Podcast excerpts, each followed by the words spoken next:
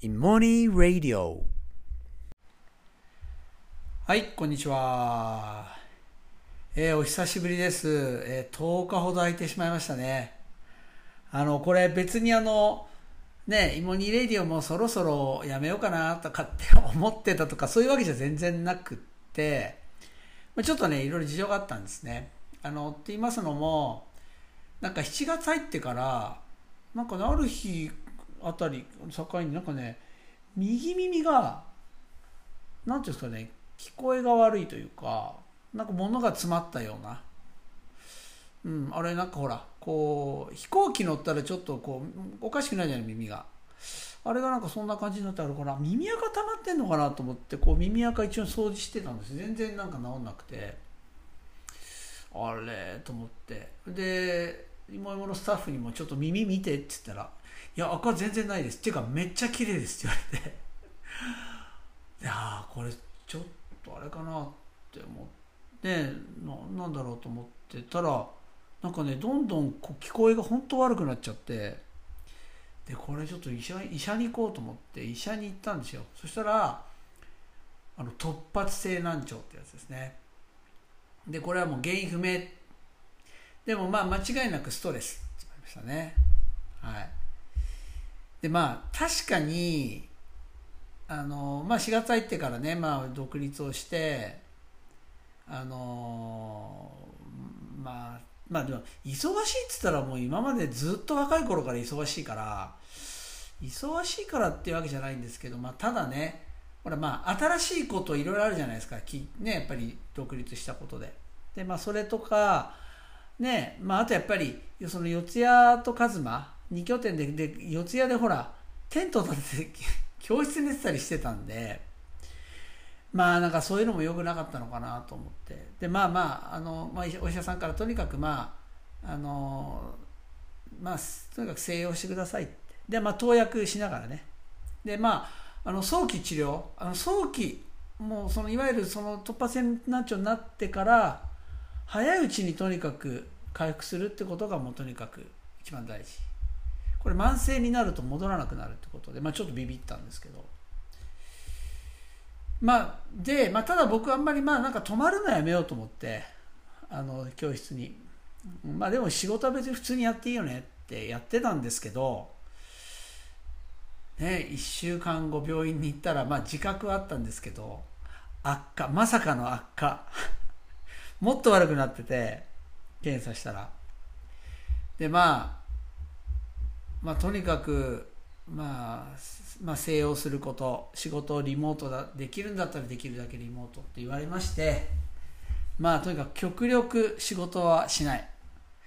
で、まあ、できるだけ、まあ、山、ね、日の原の山のね、中で、まあ、リモートで、まあ、仕事をする。まあ、その仕事にできるだけ絞るっていうことで、で、まあ、それからずっとね、えーまあ治療病院に行く以外はずっと山にいるんですね。でまあイモニレディオもや,、ね、やれたんですけどまあなんかちょっとね西洋って言われちゃうとまあそれなりにねこれ収録もエネルギー使うので、ね、まあなんかこう気持ち込めてやってるのであのまあちょっと様子見てたんですね。でまあおかげさまでまあやっぱりねこっちでのゆっくりした生活っていうんですかね。あとやっぱりこの夏暑いのでとにかく体力奪われるっていうのが一番良くないっていうことで。でまああのこっちでね涼しいところで、まあ、過ごしていたらまあさらに1週間後病院に行ったらですねまあいい方向に行っているっていうことで。はい。もうちょっとね続けてみようかなと思ってるんですがまあねラジオはまあ数までもできるんでまあちょっとそろそろまた再開しようかなっていうふうに思ってまあ今日ねあの久々に10日ぶりかにあのラジオをですね収録させていただきました。まああのね今後どうなるか分かんないんですけどまあ、まあ回復傾向って言っても大幅に回復したわけじゃ全然なくて。ないんですけどまあねまあなるようになるのかなって、うん、まあそこら辺は確保できてます。であのーまあただねあのほら早期回復、まあ、それしかないということで、まあ、とりあえず、ね、やれるだけのことは、ね、いやいや後悔しないようにや、ね、あの回復、ね、のためにやれるだけのことは全部やっていこうと思いまして、まあ、本当は、ね、あの本当申し訳ないんですけどスタッフには、えっと、もう1週間ねもう1週間というか今週いっぱいえー、は山にいてですね、まあ、来週から夏のイベント等あるのでそこら辺から顔を出していこうかなというふうにちょっと思っています。はい、でまあねそうこのこれから夏なんですけどなんかあのー、夏今度あのあここ先日ね出したあのー、本、えー「君が主役の勉強」ですね。あのっていう、まあ、Z 会さんの方から出した本なんですけどもなんかおかげさまであのなんか結構好調なようで,、はい、で最初はね児童書だったんですけどこれなんか大人向けなのかなって思ってたん思なんか思ったんですね。だから割とね学校の先生や保護者の皆さんがなんか購入されているようでなんかね結構会長らしいんですね。そう。それであの出版記念イベントをですねえっと7月の31日かな？に、まあ、オンラインで、えーまあ、僕と土屋がですね、あの出て、まあ、お話しさせていただくんですけど、まあ、それもなんか結構集まりがいいらしくて結構多くの方に聞いていただけるみたいでですね。あのまあちょっとねあのこれは本当に、まあ、感謝ですね。であのそのいわゆる出版記念イベントに、えー、あまだまだねお申し込みできるのでもしよろしければあのぜひねあの今からでもねお申し込みをいただければなと思います。あの備考の方にですねあの URL 貼っときますのでもし、ね、ご希望の方はそちらからお申し込みください。であのでその参加される方からねあの質問みたいのもその申し込みの時になんか預かってるようで。でねそれ見るとあの結局ね今夏休み前じゃないですか。でこれ夏休みねどんな風に過ごせばいいのか、ね、本当に勉強とかねやらないでいいのかとか。ねあるいはなんか自発的に自分から勉強やるにはどうしたらいいのかとか。でこういうこの夏休みのこの期間算数どんなことやればいいですかみたいな。やっぱね基本的にねやっぱりね保護者の皆さんみんな心配なんですよね。子供の勉強が。ねなんか僕夏休みなんだからいいじゃんと思うんだけどあのー、やっぱり心配なんですよ。勉強開けるって。ねまあね、今今の時代いろんな情報が流れるから心配にさせられちゃうっていうのがあると思うんですけどなんかね本当質問そういう質問が多かったんですね。であのまあ何回か前かのあのねあのこの「今にレイディオ」でもお話したんですけどもねあの僕が、まあ、僕は英語学園っていうところでずっと通っていて中高で僕はねでもね本当に英語でよかったなって思ってるのは、まあ、当時ねとにかくもう校長先生がね本当にあのいわゆる夏休み入る前の終業式の話で毎回ですね夏休みは休みだと。だから勉強しちゃいけない。楽器中にできないことをしなさい。ってあのずっと言われていたんですよね。本当にだからなんかあの宿題に追われるみたいなこと全然なくて本当それ本当に良かったなと思うんですけどこれ実際にねあの名校を出てそれで、まあ、教員になってですねそして今「いもいも」っていう教室をやらせてもらってますけどあのいや実はねその時にの栄光学園のその校長先生の言葉方針ですよね。いや本当になんかなんか夏休みだから休みなさい勉強しちゃいけないっていうなんかそのトンチ的なことじゃなくてあ本当に多く学びってものについて考えてくれてたなっていうふうに思うんですね。あの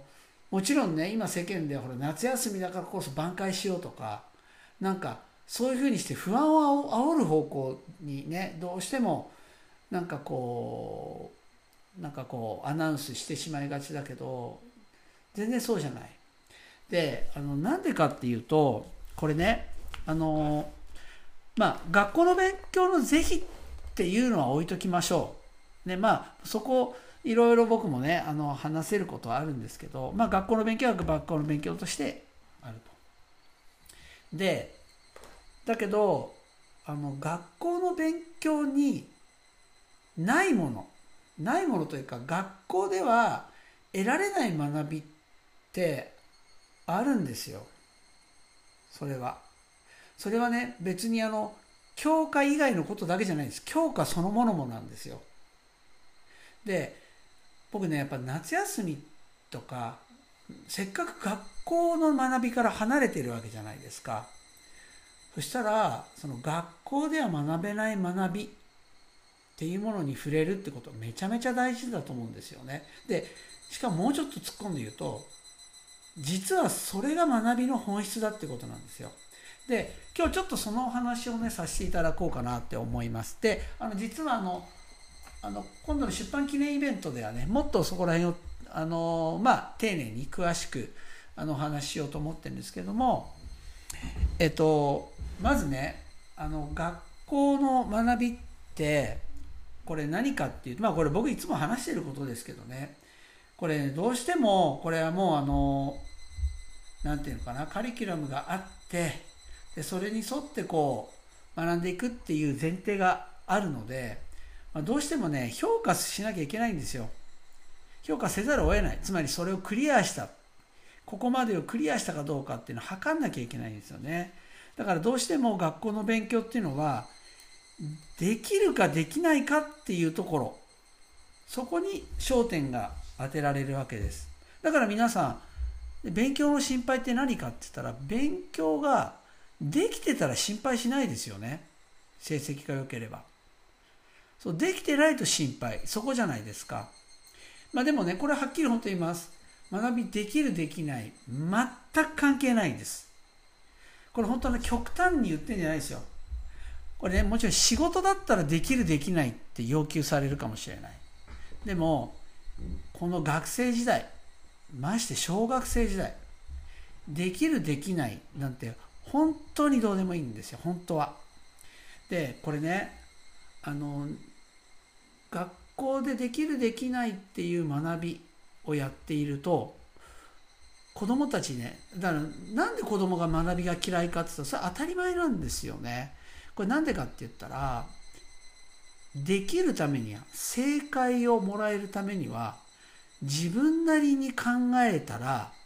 間違えちゃうんですよ。間違える可能性が大きくなっちゃうわけです。だから習った通りにやる。あるいは習ったらそれをしっかりとよく聞いてそれを再現できるようにするっていうことを求められている。それが学校の学びなんですね。で、まあ、この是非についてはねまあ本当にあのちょっと話し出すと長くなるので置いときます。それがいい悪いじゃなくて。ただ学校の学びっていうのはそういうものだっていうことです。で別の言い方すると自分を出しちゃいけないってことです。自分が自分である意味っていうものを求めてやっちゃダメだっていうことなんですよ。つまり正解するには自分なりにとか自分はこうやってみようかなっていうことは余計になるわけです。そうですよね。そうだから子供からしたらだって自分を発揮するっていうよりも自分を封じる方向に行くわけだから面白くないんですよ。面白くないだけじゃなくてもう緊張感。自分を発揮できないってことはつまり考えないってことなんで。これねいや自分でこれちゃんと考える先生に言われた通りのやり方をちゃんとやりました。でこれね自分で考えるって言うのかってことなんですよね。記憶ですこれ。記憶と理解ですね。理解はしている。そしてそれを記憶しているっていうこと。でも考えるとか思考するとかってこととは全然違うわけです。なのでつまらないしなんか緊張感も持っちゃうしねあとそこでしかも成績が悪かったりしたらもうますますやる気なくなるんですよね。だからいわゆる学校の勉強どうやって自発的になれますか？っていやそれ無理なんですよそれは。そこに興味がなければ。そのもの自体に。でよくねできることがモチベーションになるって言うけどそれはもちろんそうです。でもそれはね入り口です。単なる入り口。できたっていうのは。入り口。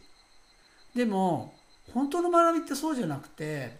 なんかえなんでこれこうなんだろう？えでもこれはどうしてこうなんだろう？ってたくさんなんか興味を持つから自然とどんどんどんどん問いが湧いてくるってことです。でその問いは決して解決はしない。それでもどんどんどんどん問いが出てくるっていうことですよね。でそれがまさに学びの本質なんですよね。であのなのでねあの僕ねやっぱ夏休みとかせっかく学校から離れててるんだからやっぱり何の何のチャンスか学びについて何のチャンスかって言ったらやっぱこの学校から離れた本当の学びですね。自分をよりどころにした学びっていうことです。それがすごく大事だなって思うんですよね。でで自分をよりどころにしたっていうことって何かって言ったらねまあこれねあのこ単純に言ったらこういうことです。自分の心が震えるってことです。自分をよりどころにした学びっていうのは自分で感じて自分で考えて自分でびっくりしてだからもうダイレクトなんですよ。自分への影響っていうのが。でも感動するとかびっくりするとか。つまり自分の心が動く直接動くっ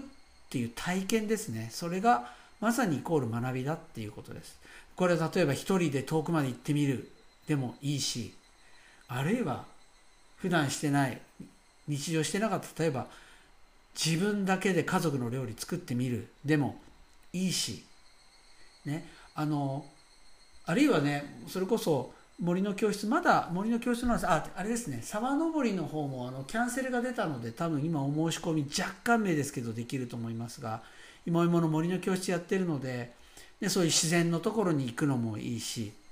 とにかく普段では絶対体験できない。学校行ってる時には体験できない。非日常的なことですね。そういうことにトライしてみるっていうこと。もうねそれがもう何にも代え難いぐらいの貴重な学びです。でこれあの皆さんこれ、なかなかイメージできないしこれもこう言葉で伝えることできないんですけど例えばそのいわゆる今言ったような学びですよね。心が動く学び。で実はね全然関係ないように見える例えば数学ができるようになる。これはめちゃめちゃ関係がありますね。本当に関係があります。あのそういうような体験なしにまあ例えば数学の他の教科もそうでしょうけど数学ができるようになることは絶対にありません。ドリルをたくさんしたってその問題はできるようになるかもしれません。でもね、数学の力がつくっていうわけでは全然ありません。土台はやっぱり自分の心が動く体験です。小さい頃から散々するっていうことですね。それが一番大きいってことです。でちなみにねあのこれあの藤原正彦さんっていうあの数学者ですね。があの前本で書いてましたけどあの数学のフィールズ賞ってあるじゃないですか。フィールズ賞4年に1回ですねあのノーベル賞より難しいんですあれ取るのは。でフィールズ賞をあの取った数学者、ね、たち出身地をプロットするとですねなんかものすごく偏りがあったそうですそれ何かっていうとそのフィールズ賞を取った数学者の出身地がですね田園風景のある場所がめちゃめちゃ割合が高かったっていうことですね。そうだから間違いなく周りの環境、ね、っていうものっていうのは大きく影響しているっていうことなんですよね。で、あのー、でね、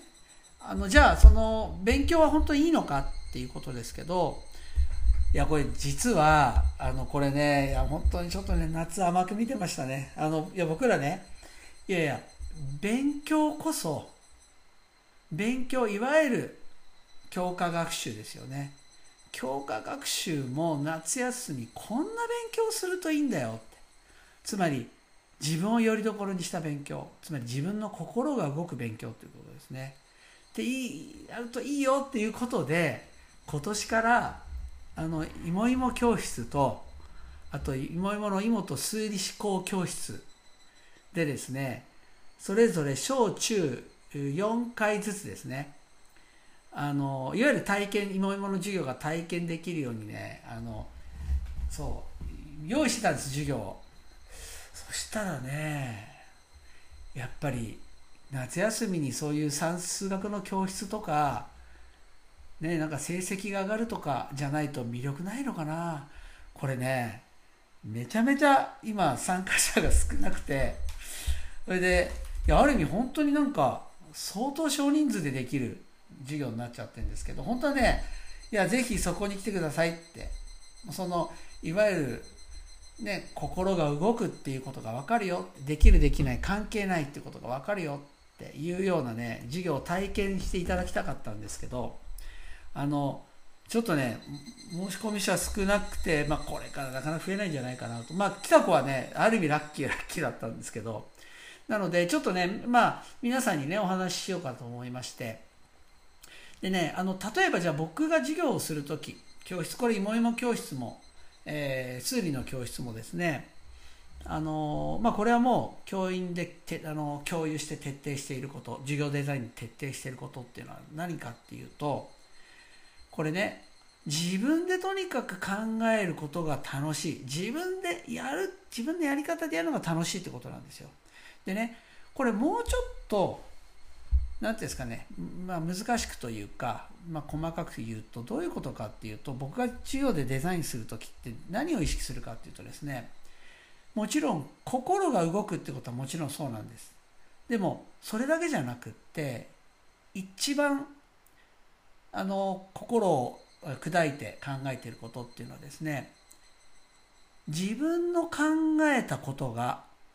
あるいは自分のやったことがやり方が他の人の心を動かすんだっていうことを体験させてあげるってことなんですよ。で学びの醍醐味ってそこなんです。でしかもそれは自分の考え方が合っていたからとか関係ないんです。合ってるとか間違ってるからむしろねむしろ教その教室の中で心を動かすのは後藤です間違いです